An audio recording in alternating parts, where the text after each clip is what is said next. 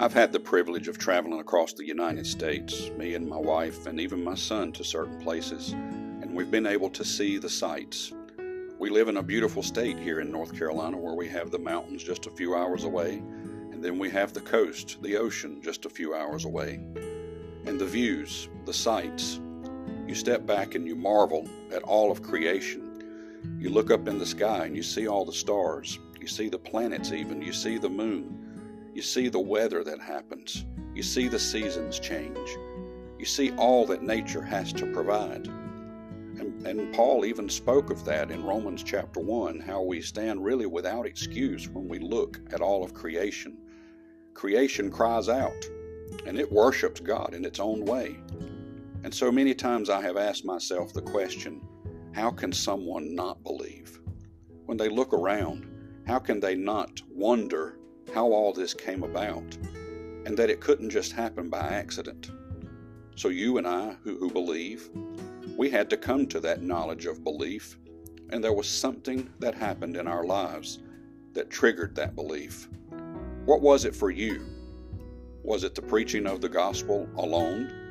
Or was it something that happened between you and someone else, listening to their testimony and seeing how God moved in their life?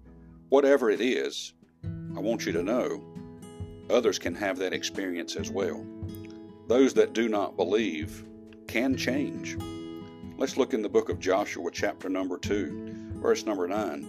And she said unto the men, This is Rahab, I know that the Lord hath given you the land, and that your terror is fallen upon us, and that all the inhabitants of the land faint because of you. For we have heard how the Lord dried up the water of the Red Sea for you when ye came out of Egypt, and what he did unto the two kings of the Amorites that were on the other side Jordan, Sihon and Og, whom ye utterly destroyed. And as soon as we had heard these things, our hearts did melt. Neither did there remain any more courage in any man because of you. For the Lord your God, He is the God in heaven above and in earth below. She saw something, and it changed her heart. It changed her mind. She believed in the God of Israel, even though she wasn't a believer. And she did those things for those men out of her faith. Faith in a God that she formerly didn't believe in, but because of what she saw and what had been done, she believed. Don't give up hope on people. Keep showing them the gospel.